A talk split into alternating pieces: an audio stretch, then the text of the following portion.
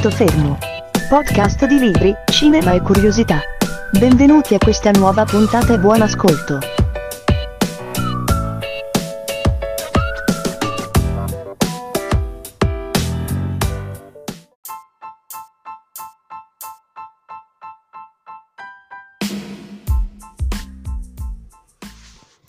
Benvenuti a questa prima puntata del 2019. Come promesso vi parlerò di quello che mm, secondo me è il miglior eh, libro fantasy scritto da un italiano in italiano appunto nel 2018.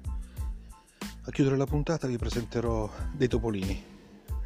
Allora iniziamo.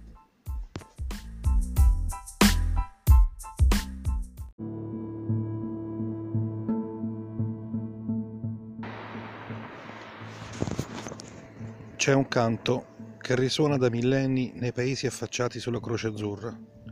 È il lamento degli eroi perduti, i paladini che hanno sconfitto le creature venute dal mare, dando origine all'era degli uomini. Questa, come già vi ho accennato in una puntata precedente, è uh, un intro di uh, un romanzo fantasy pubblicato in Italia ad aprile nel 2018 e scritto dall'italiano Simone Laudiero. Il titolo è Le mura di Cartavel e fa parte di una serie, dovrebbe essere una trilogia, eh, Gli eroi perduti.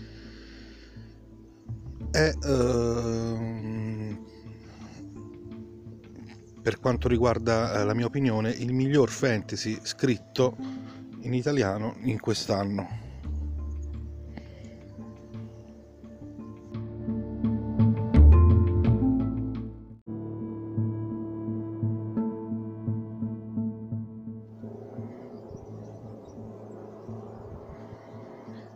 Fantasy è un genere serio, con eh, regole ben precise e criticità ben precise. Non esiste soltanto quello estremamente fantastico in cui magia e misticismo offrono la soluzione finale, la soluzione a tutto. C'è un fantasy più coerente, più a modo suo razionale, che ha il suo mondo, i suoi personaggi, regole e leggi ben precise eh, con un'idea profonda e strutturata in cui non ci sono dialoghi che si ripetono, non si cercano conclusioni banali e prevedibili, come invece spesso succede per i fantasy più magici. Uh, Gli eroi perduti di Simone Laudiero, pubblicato da PM, e in particolare il primo volume, Le mura di Cartavel, fa parte proprio uh, di questo gruppo di fantasy più seri, più concreti. Uh, può essere descritto con uh, degli aggettivi. Il primo aggettivo che viene in mente leggendolo è Mediterraneo. Perché Mediterraneo? Perché l'ambientazione, il mondo in cui si sviluppa tutta la vicenda è un universo che ricorda molto non soltanto per la geografia dei luoghi, ma eh, anche per gli usi, i costumi dei personaggi eh, e delle popolazioni che abitano questo mondo. Ed è, ripeto sempre, un mondo che ha una sua coerenza.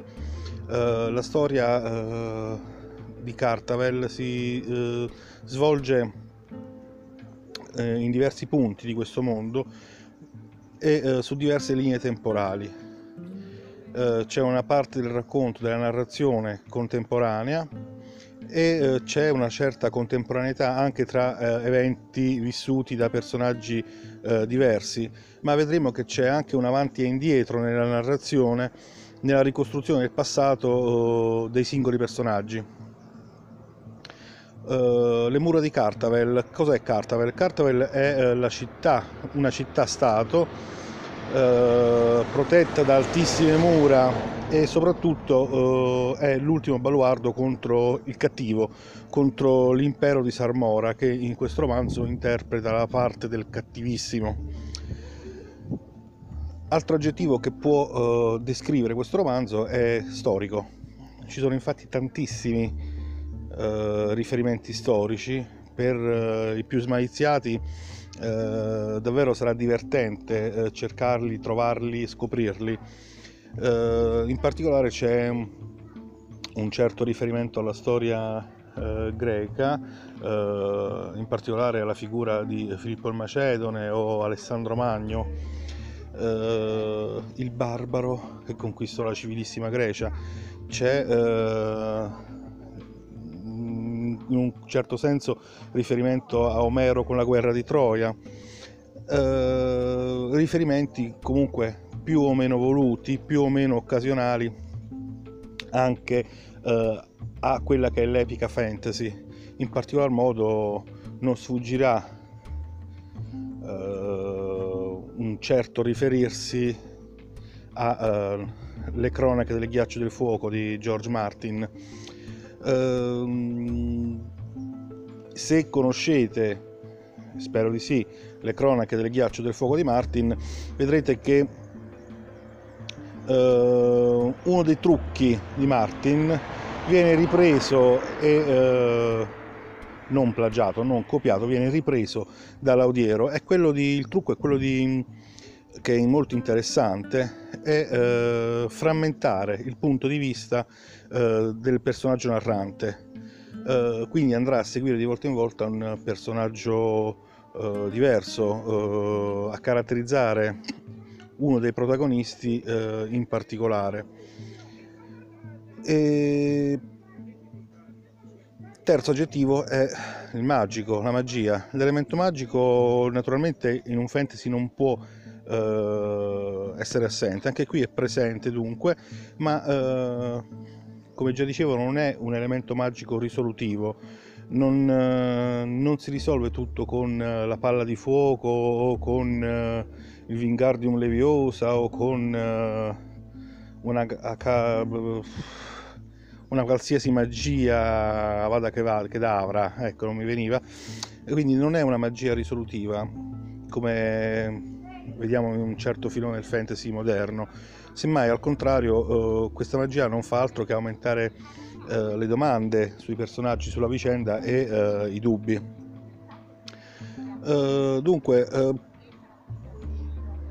Ancora, eh, politico. È un romanzo che eh, nasconde tra le righe una certa critica politica, eh, la libertà contro la sicurezza, la possibilità di sbagliare contro un sistema troppo rigido e troppo definito.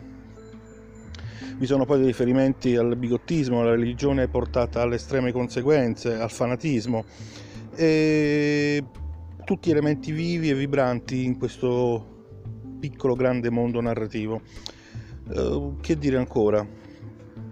I personaggi, I personaggi sono diversi, sono tutti ben caratterizzati e il mio preferito uh, è uh, tra virgolette il principale, anche se non, non, è ancora rivelato apertamente, è una ragazza, una donna, quindi un personaggio femminile, Ronak una donna ambiziosa, eh, non per niente stereotipata o stereotipante, è un personaggio particolare eh, che vuole raggiungere come tutti i grandi eroi a tutti i costi il, eh, il suo obiettivo. Il suo obiettivo è quello di eh, entrare a far parte di, un, di, un, di, una gilda, di un, un gruppo eh, di cacciatori di tesori Uh, Ronak è proprio questo, una cacciatrice di tesori, ma solo leggendo capirete cosa vuol dire essere un cacciatore di tesori.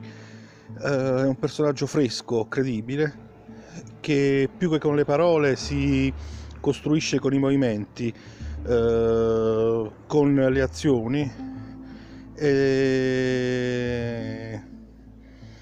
senza appunto scadere nella metanarrazione, cioè non è l'autore che descrive il personaggio, ma il personaggio che si descrive da solo con uh, propri, uh, le proprie azioni appunto.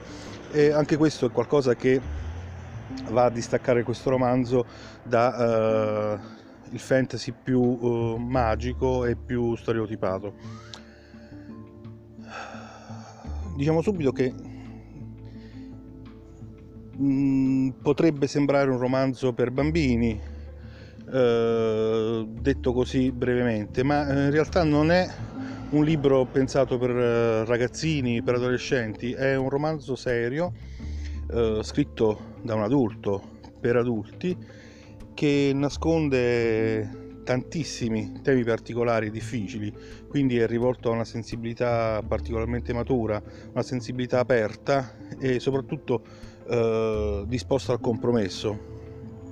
Ovviamente eh, eh, la casa editrice ci ha ficcato una copertina che non ha niente a che vedere con eh, il romanzo stesso, ma strizza l'occhio appunto alla generazione di adolescenti o young adult eh, che sono un po' la forza di lettura che abbiamo oggi in Italia. Ma eh, ripeto, eh, questo è un romanzo che cerca una sua strada alternativa, una strada diversa dal fantasy semplicistico, quindi eh, un fantasy in cui conta tantissimo la storia, tantissimi personaggi e soprattutto eh, la coerenza della storia e i personaggi stessi tra di loro. Cosa bellissima appunto, ripeto, è che eh, ci sono tante donne, tante donne che non sono stereotipate, non sono sottomesse al grande eroe maschile o al grande nemico. Uh...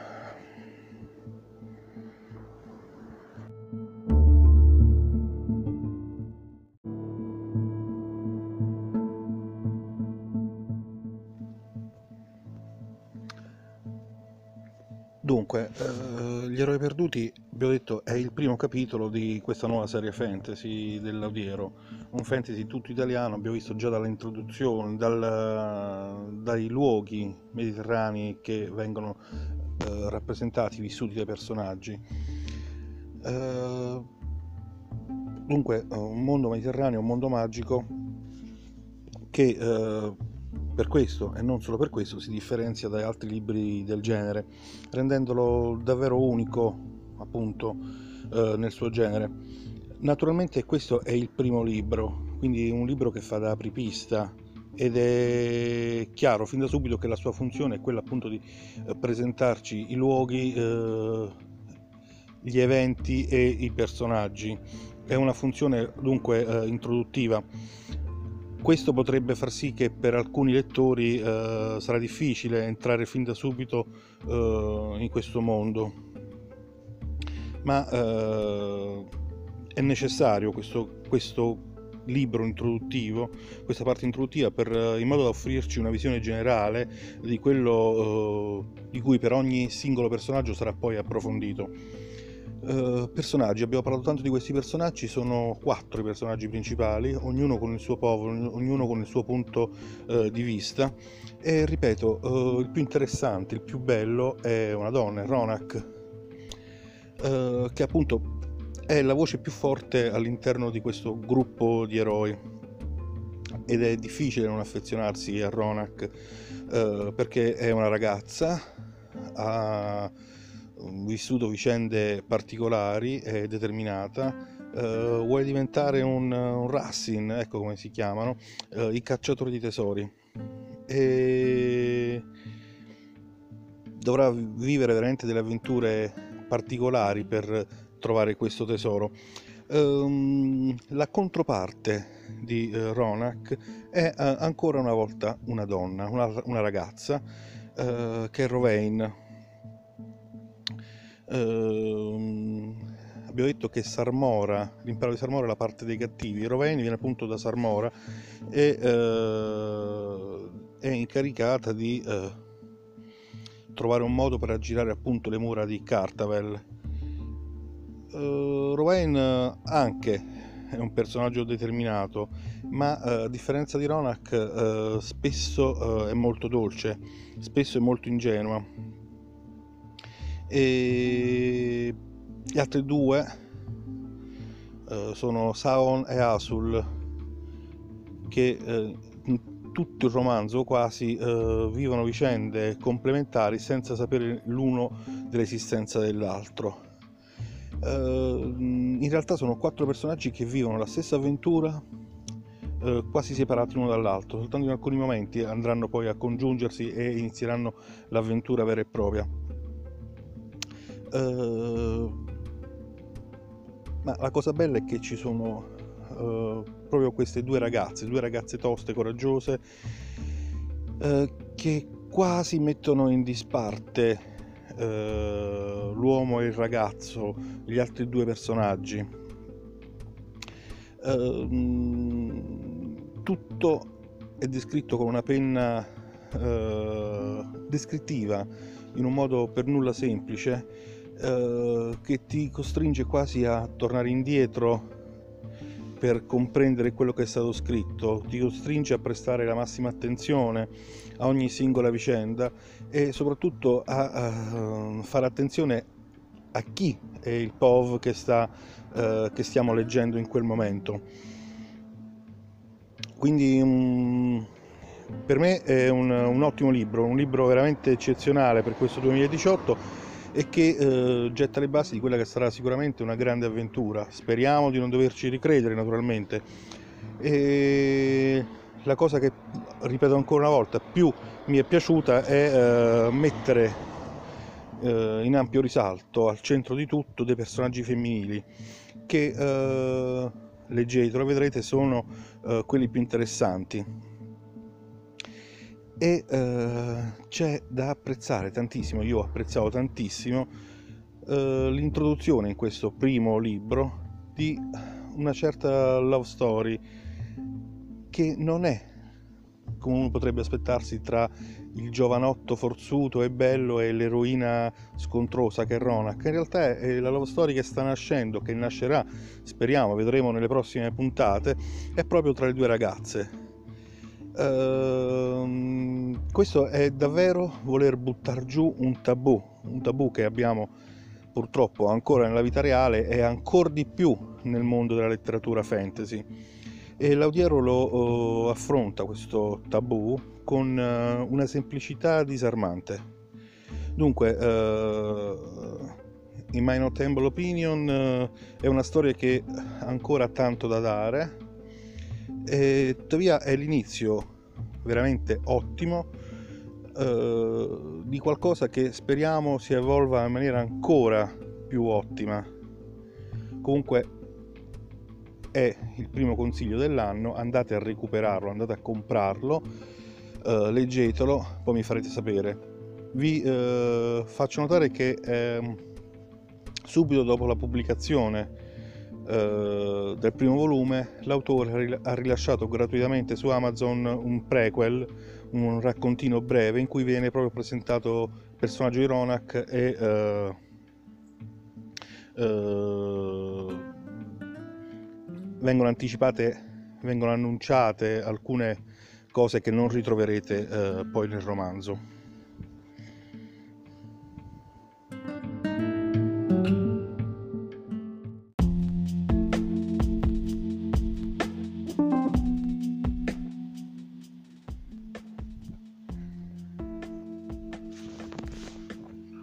Occhio mancante, un'ala rotta, una nazione rubata, un lavoro che non è finito bene.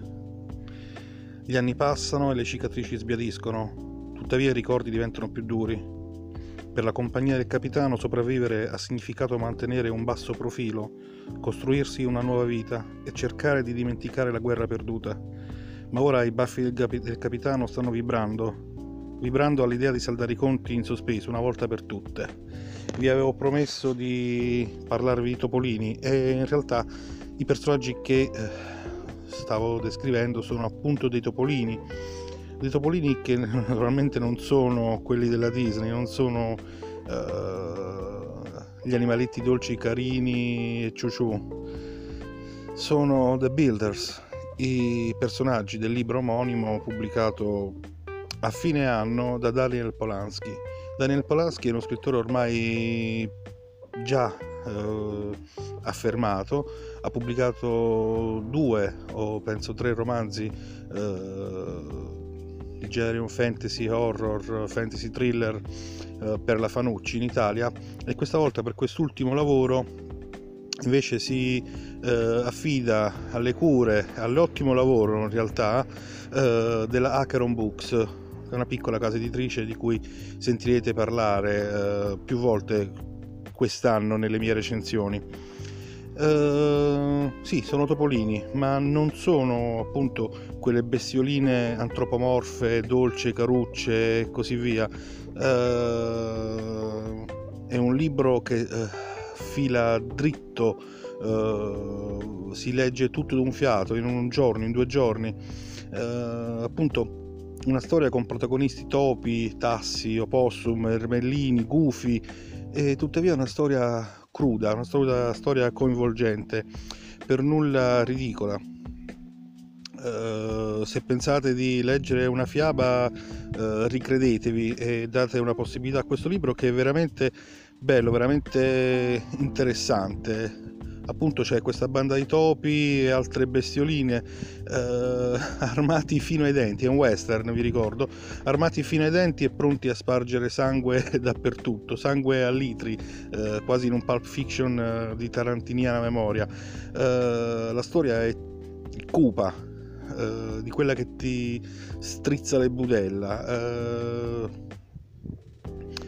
Non c'è largo, non c'è spazio ai buoni sentimenti, è una storia appunto di vendetta, di spietatezza, di tradimenti, eh, non è una storia per bambini e non è una storia dei bambini anche se ci sono i topolini che parlano, è un vero e proprio cazzotto, un vero e proprio pugno nello stomaco,